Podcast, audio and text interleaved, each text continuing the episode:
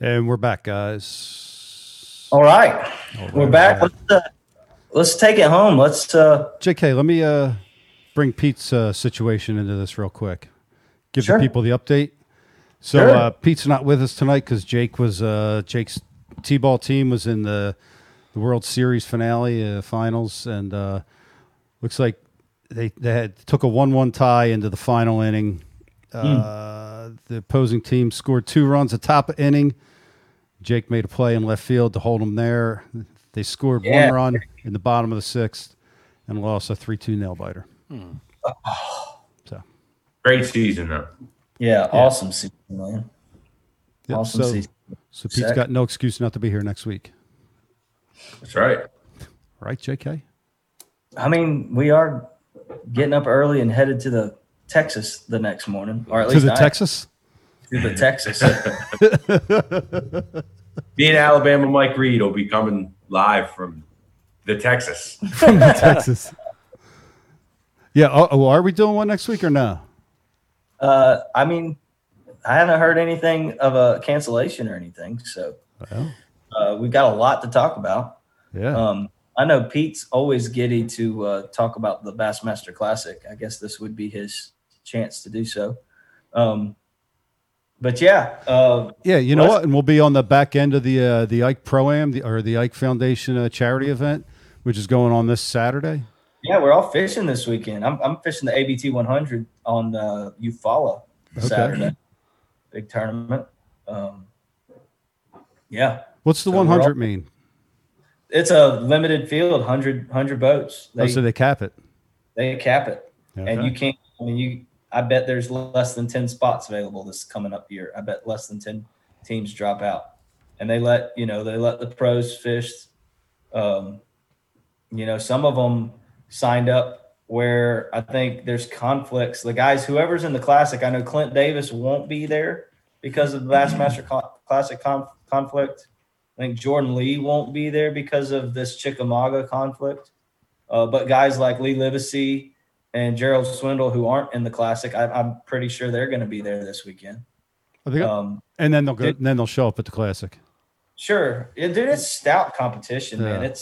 And it's not just the fact that there's pros. I mean, dude, it's the Alabama Vast Trail. Those guys are just – I mean, it's – you got to catch them. It's a one-day tournament. You've got to catch them. It wouldn't surprise me if – I mean, it's going to take 25, 26 pounds to win this weekend probably where I'm headed, Wow.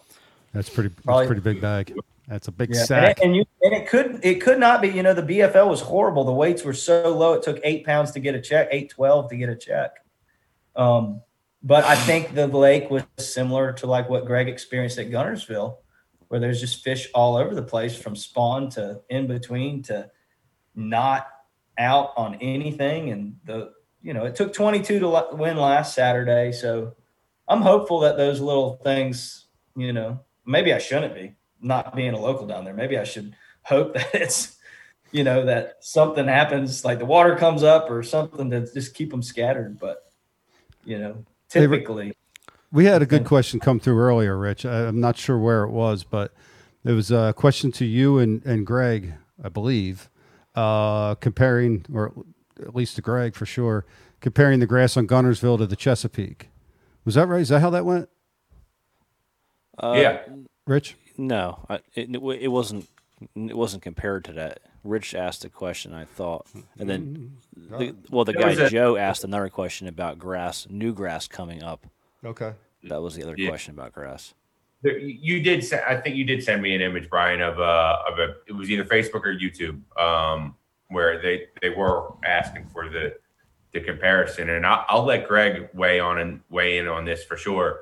But the one thing that I noticed about the difference in the grass is like, to me, like at this point in the year on the Chesapeake for us, like the milfoil is still very much growing and it's lush, and a lot of places it's really just starting to get to, at least the places that I fish, it's just starting to get to its full life. It's really starting to happen.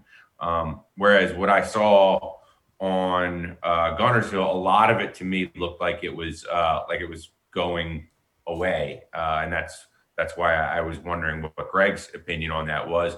But it, you know, and another big difference is on the Chesapeake, a lot of the grass that we fish is in 5 feet or less, and you know, on Guntersville, I'm sure, and I'll let Greg go in on this more, that I'm sure that that milfoil grows out to much deeper than 5 feet. So yeah, I mean, to me, that's what I saw as the differences on from a tidal fishery to a place like Guntersville.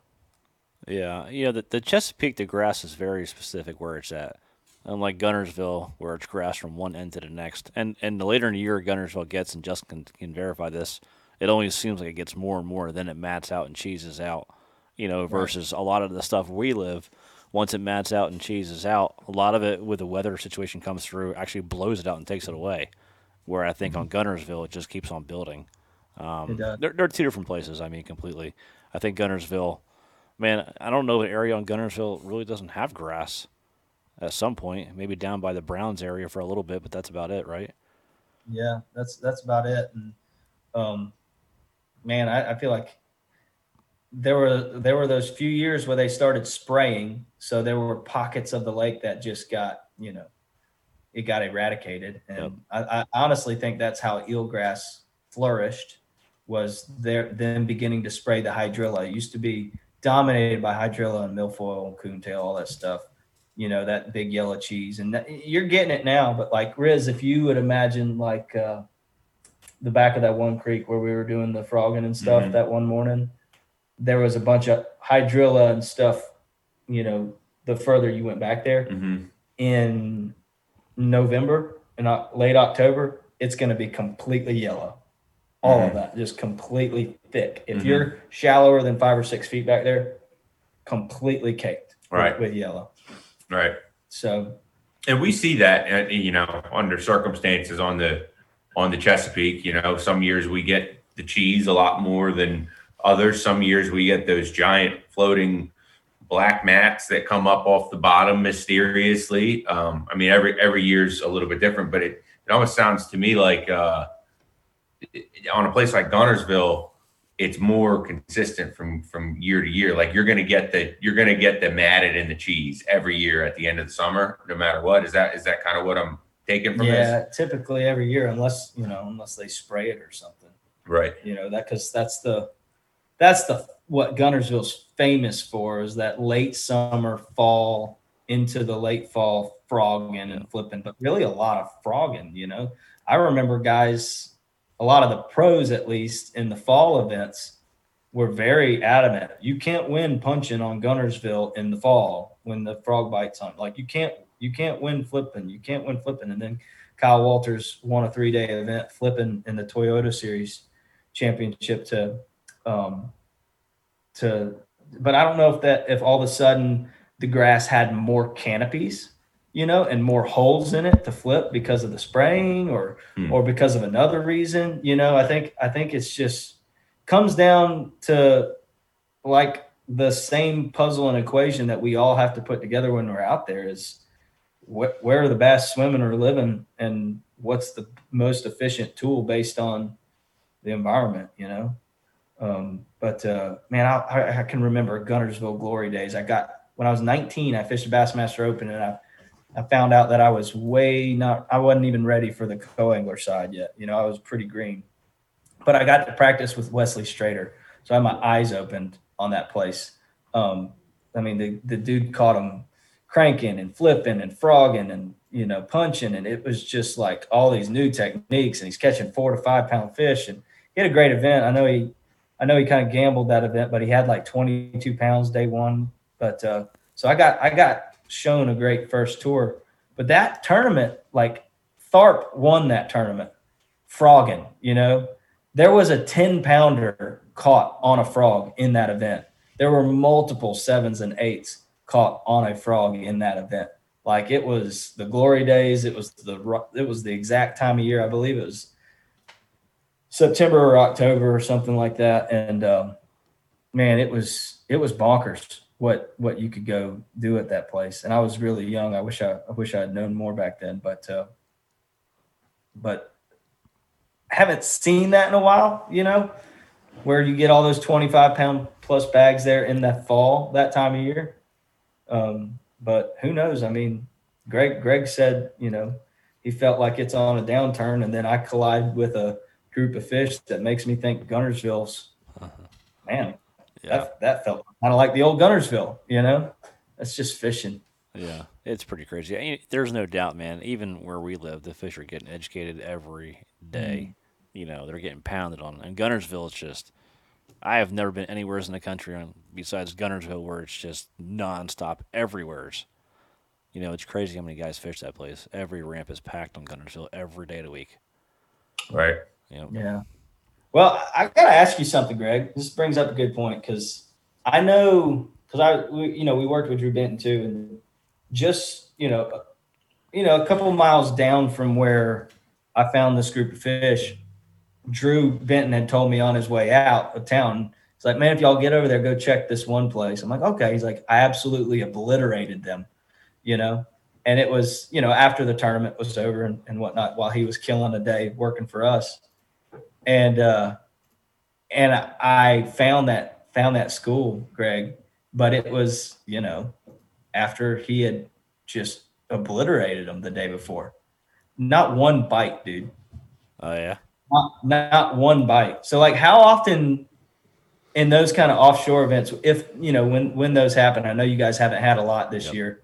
Like you said, I'm sure Garrett Paquette has hated 2021 because the fish have just not done it yet. Yeah, it's wasn't a good offshore. Yeah. But like, think through those tournaments. Like, how often are you keeping in mind where certain people are posted up and being like, "Oh, I can X that off tomorrow." Like, well, they're pulverized that school. Yes and no. Eufaula is a great example because Eufaula last year, I would say, 75% of the guys were fishing offshore. And, you know, 3 days of practice, all of us graphing out there, we all found a lot of the same schools. A lot of them schools were reloading, so I don't think you can ever write them off. It's almost like if you don't see somebody on one of them spots, get on it. That's almost what it comes down to.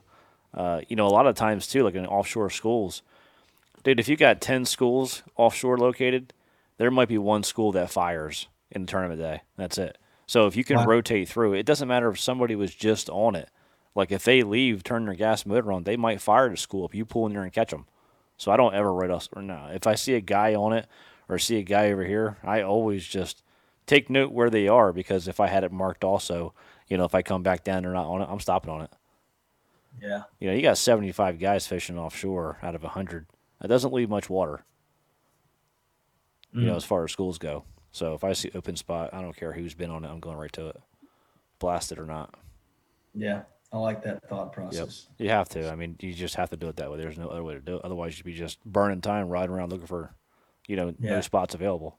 But also on Elite Series level, man, the majority of the guys understand that it's an offshore tournament, and you can pull up on the side of them for the most part. You know. What do you mean, like? Like side by side. Day one is a very important day of a tournament for us guys because day one is almost like, you know, you kind of make your areas known that what you already found, you know, in practice. So when you pull into an offshore spot, if there's somebody there day one, you know, you pull in there, they know you're not pulling in because they're not winning the tournament off it. They know you're pulling in because you also found these fish. I feel like at this level you have to understand that at some point you have to work together. And the majority of the guys understand that are truly offshore guys. There's a handful of guys that don't, but the majority do. Yeah, it seems like that. You know, I know I've seen so many pictures where there's 3 boats on this one, 4 boats on this one. Yep. I mean, look at St. Lawrence last year. They don't like it if you come late to the party. Yeah, don't come late is what I'm trying to say. Look at St. Lawrence last year. There was 5 of us fishing one buoy, basically. You know, we were all grouped up within, you know, 10, 15 feet of each other. Wow. But, you know, we all started there day one, so. Yep. And, man, thinking through things through, like, our level, Rich, where, like, if you're in a one-day tournament in BFL, you know, that's not going to be as kosher in a BFL for you to just pull up uninvited on you know what? All the years of fishing in the flat and just being clustered out there, all the guys – It doesn't bother me at all. It's like, come on, you coming in? You might as well just come in now and just come in and work together. Don't fight about it. Man, you know, if you start fighting about it, it just goes downhill quick. Yeah, I mean, I wouldn't do it. Like I started. So Eufaula, they were not out there at the BFL. I fished 2 Saturdays ago, but I had found a spot where I felt like if I could put 5 together, I could catch 17, 18 pounds. Problem was I didn't know 16 pounds was going to win the tournament. I knew it was tough, but I thought I was looking for 24. You know, it's Eufaula. Yep. And so I get there and I catch a 2 3/4 pounder early, and I lose a giant like 20 minutes in. I lost a giant cranking. Like she crested the surface. She was 5 or 6, just big old long fish, you know, and that stung. But then I just wasn't making the right change or getting the right angle or patient enough. And I let about an hour go into the tournament where I'm thinking of all these swim jig bites I shook off, and I made a bad decision. Now I made some decent decisions to weigh in a limit that day, because there were not a lot of limits weighed in. But that school, there was multiple fish there, and I probably should have stayed on it. But when I came back, of course, there was a boat on it. There was a boat on it the rest of the day. And in that BFL setting, I just could not bring myself, because I was fishing about 100-yard stretch. I could not bring myself to come up. And even though it was probably a community hole, and one time I saw 2 boats on it, but I couldn't bring myself to just come in on the edge. I don't know why, if it's just me coming up as a shallow guy and now I'm getting off a little bit more. You guys spent some time in Jersey. No, yeah, I mean, it's up, man. You know, you're one of the few guys, and I respect that, Justin. I really do. But, you know, there's been a lot of times this year, you know, where guys have asked me, hey, do you care if I come in on over here? Or I ask them, hey, do you mind if I go down here? Asking is always the easiest way. If the guy says no, then you know. What is it? Asking. Oh. Yeah. Asking, Brian. Asking. By the way, Adolfo had a beard also. You're missing out again. Mind if I dance with your date? Are you asking? Yo, Kel. Hey. Yeah. You know, if you always ask, you can never get in trouble. Sorry. Brian, it's just me and you. Yo, Justin, lights are out. Yeah, I got the lights out there. Hold timer. Oh, it's getting romantic over there. So then you're saying it's cool. Yeah. All right. If you ask and he says, come on in, it's definitely cool. All right. You know, well, make it a party. That's what I'm talking about. Well, I like that, Greg. I usually always ask. I mean, there's only one time I didn't ask because of what happened, but yeah. I was kicking myself because I felt like that was one of those first places. It wasn't an offshore place. It was one of those tweener spots. Tweener. You know, like 6-7 feet of water. And I felt like they were coming and stopping. Oh, you know what I'm saying? Spot. Like I know spots like that. They were just coming, but they were stopping, but they were there. And I went back the next morning because I had to be in Guntersville at like 2 or something. And so with it getting light at 5, I was like, man, I'm going to go out there for a couple hours and just see if that was the lesson, work on that spot, try to switch up baits. Dude, I had 19 pounds by like 8:30 and out, you know, like I found the switch, and it was a bait switch. And I'm not going to talk about it because I got a $25,000 tournament coming up. But dude, when I made that bait switch, they were gagging on it, and it was the quickest 19 pounds I think I've ever caught in my life. Wow, that's nice. I rather know what would lead a day one tournament than knowing what the winning bait is for that event. I'd rather know the weights, period. Because that's the biggest question. What is it going to take all the time? What is it going to take? You know, that's the number one question I always think to myself. Like I'm Justin, still thinking about dancing with Kelly, but well, that's fine. A lot of guys probably do. But yeah, winner, chicken dinner. Yeah, so that's me. That's good stuff. Brian? What? Told you I'm on something else right now. Here you are. What's that, Justin? Nobody wants to ask GDP anything? Oh, yeah, I got 2 things. What you got, Brian? So tonight, I'm sorry, Rich, just be real quick. We heard early on, Greg, before I came on, we heard whoop it. Or whoop it, whoop it. Whip it? Whoop it. Whoop it. It was whoop it. And then later we heard wung it. He won it. Yeah. From here, No, from you. Yeah, I got words. I actually wrote them down. There was whoop it and wung it. Do you like wung the way it. I talk? I do. I'm the only true South Jersey guy in this whole entire joint right here. So. You're a combination of a lot of things, I think. You think so? Yeah, you're like, yeah. Huh. Kind of like South Jersey, a little bit Italian. A lot of Italian. Yeah. It's a lot of pasta I eat. Yeah, a little bit of pasta, a little bit of like some kind of Southern. Southern accent once in a while. I'm unique. You are. Like a chameleon. So what's the past tense of wung it? Past tense of wung it? Yeah. Wunged it. I don't know. It's better than wang it. Wunged? Wunged. Wonged. I mean, that's about all I got, you know. Cool. Got to go to kitchen tomorrow and get a job going. The job's going. That sounds pretty awesome. You know what I'm doing tomorrow? Fishing, probably. I'm going fishing. You want to go? No, I'm going to fish Saturday. Why? What's Saturday? The Ike Pro-Am on the Chesapeake. Oh, that's a good one. Yeah. Oh, you fishing it? You see? About 100, I think. I don't know. Rich, how many boats I got? I think that 100, maybe likely more. Probably more by now. I know they are. There is going to be a cap. 150 is the cap. 150. They're definitely working their way there. So if there's anybody that's watching right now and you haven't signed up for the Ike Foundation Pro-Am, it's on the Chesapeake this Saturday. Come fish for a chance to win a Bass Cat. That's right. Only happens once a year. Get off the fence. Get signed up. All the money goes to a great cause. Get kids involved in the sport of fishing. That's right. Get signed up. No brainer. Stop hiding. Yeah, man, it's a good time. Too. It's a great cause, and I mean, seriously, like, you got a really good shot at winning a boat. Yeah. And entry's not that much. No. Yeah. You split 300 between two guys with a chance to win a $30,000 boat. Come on. Yeah.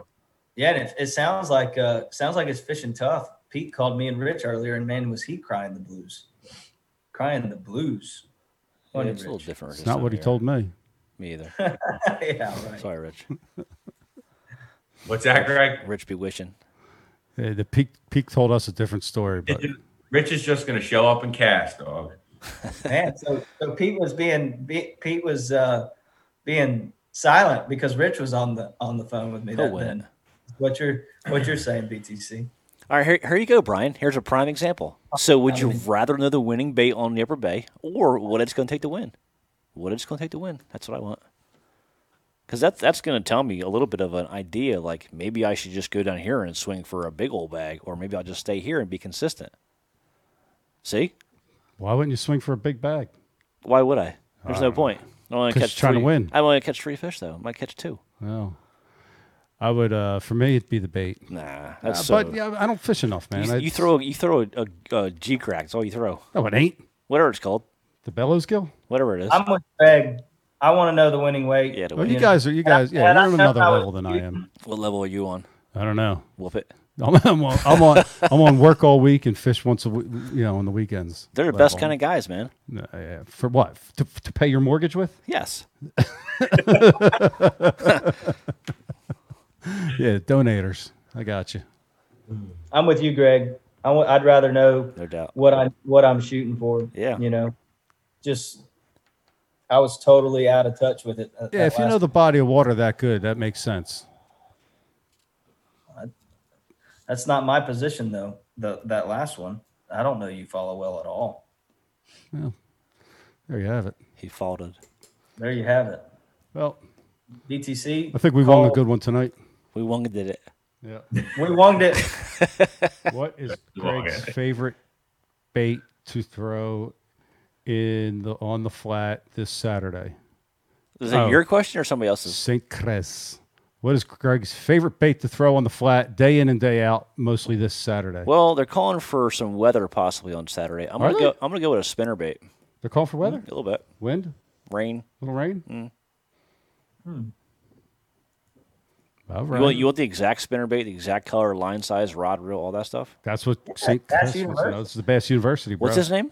St. Cres. I don't know, dude. Well, you're making fun of me for talking. You can't even read. C-R-E-S. You pronounce it. Cres.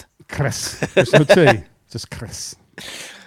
Yeah, I'm going to go to War Eagle, chartreuse, and white. 3/8 or half ounces blowing real hard. Yep. Gold, silver blade. What up? Yeah, I'm throwing braid. You and everybody else. Well, maybe I thought different. Whoa. You're throwing Bragg on that? Well, I can't tell you all the secrets. You just did.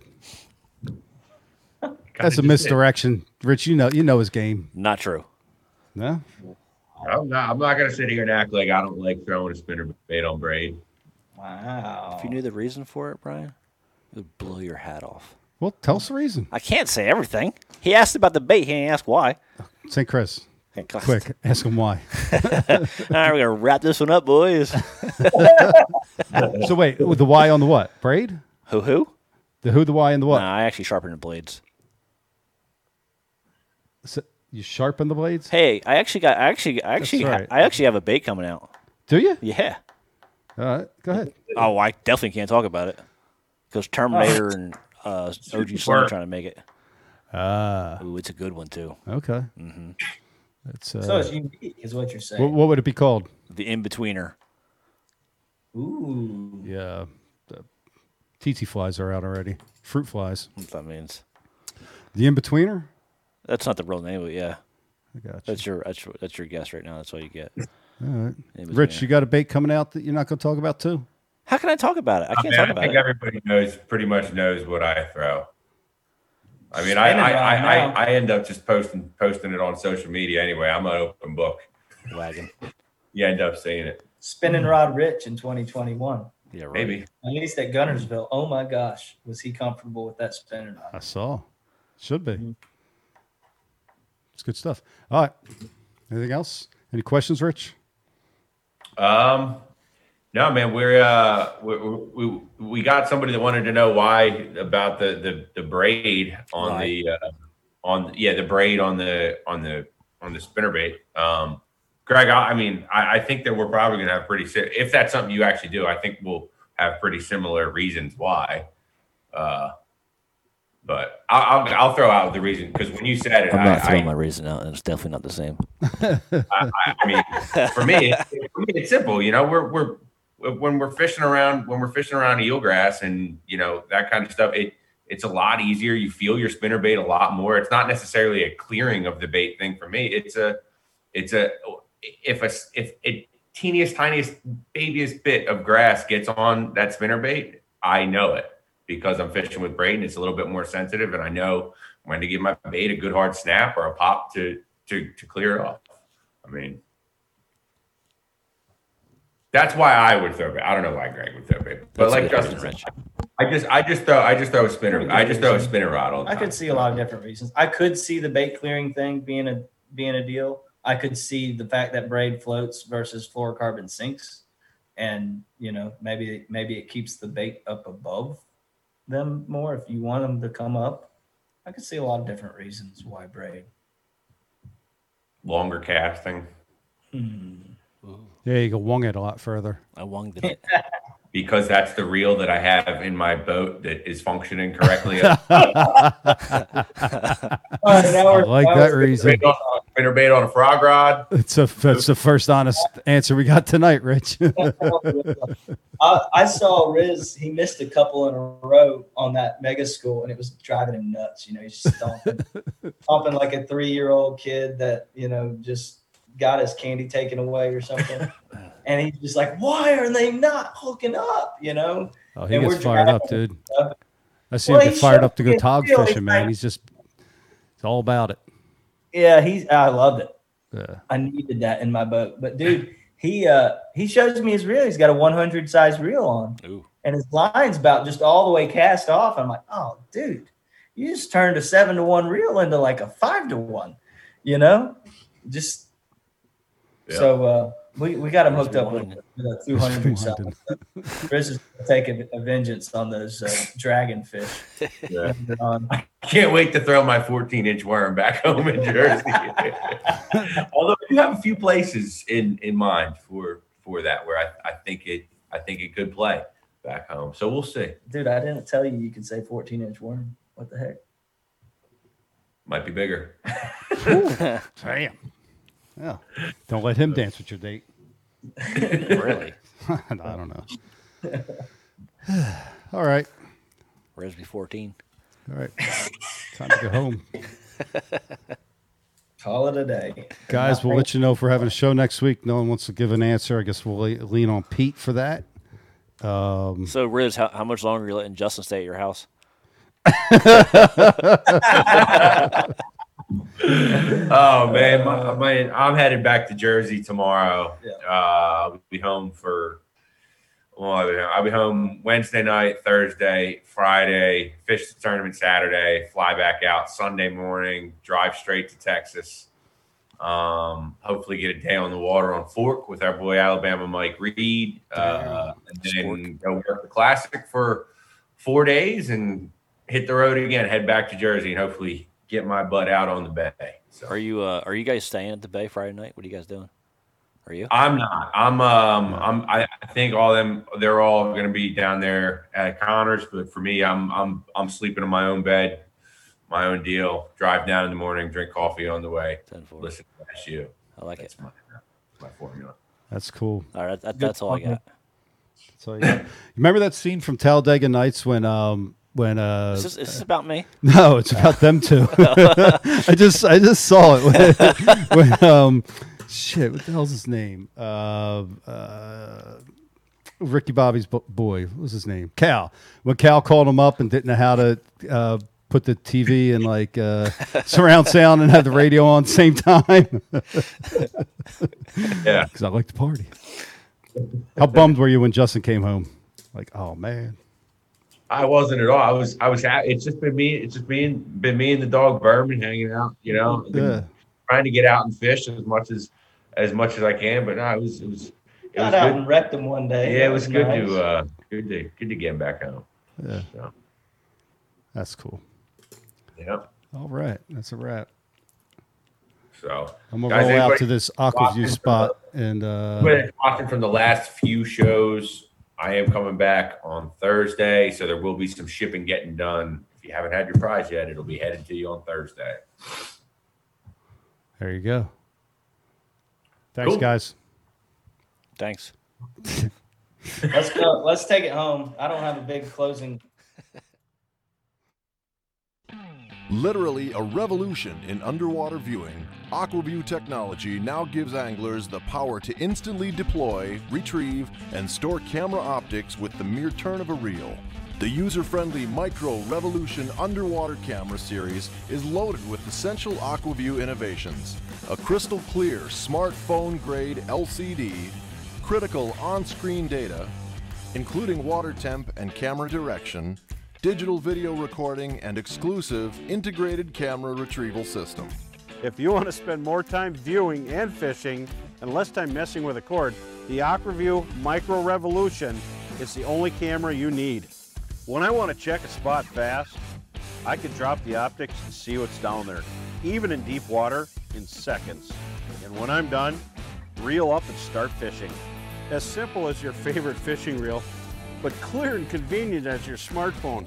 The most advanced yet convenient cameras available, the AquaView Micro Revolution and Micro Revolution Pro set the new standard in mobile underwater viewing. The thinnest, brightest, most colorful screen, progressive on-screen data and recording technology, and a true revolution in underwater viewing efficiency. The number one name in underwater cameras, AquaView helps you discover what's really swimming beneath the surface.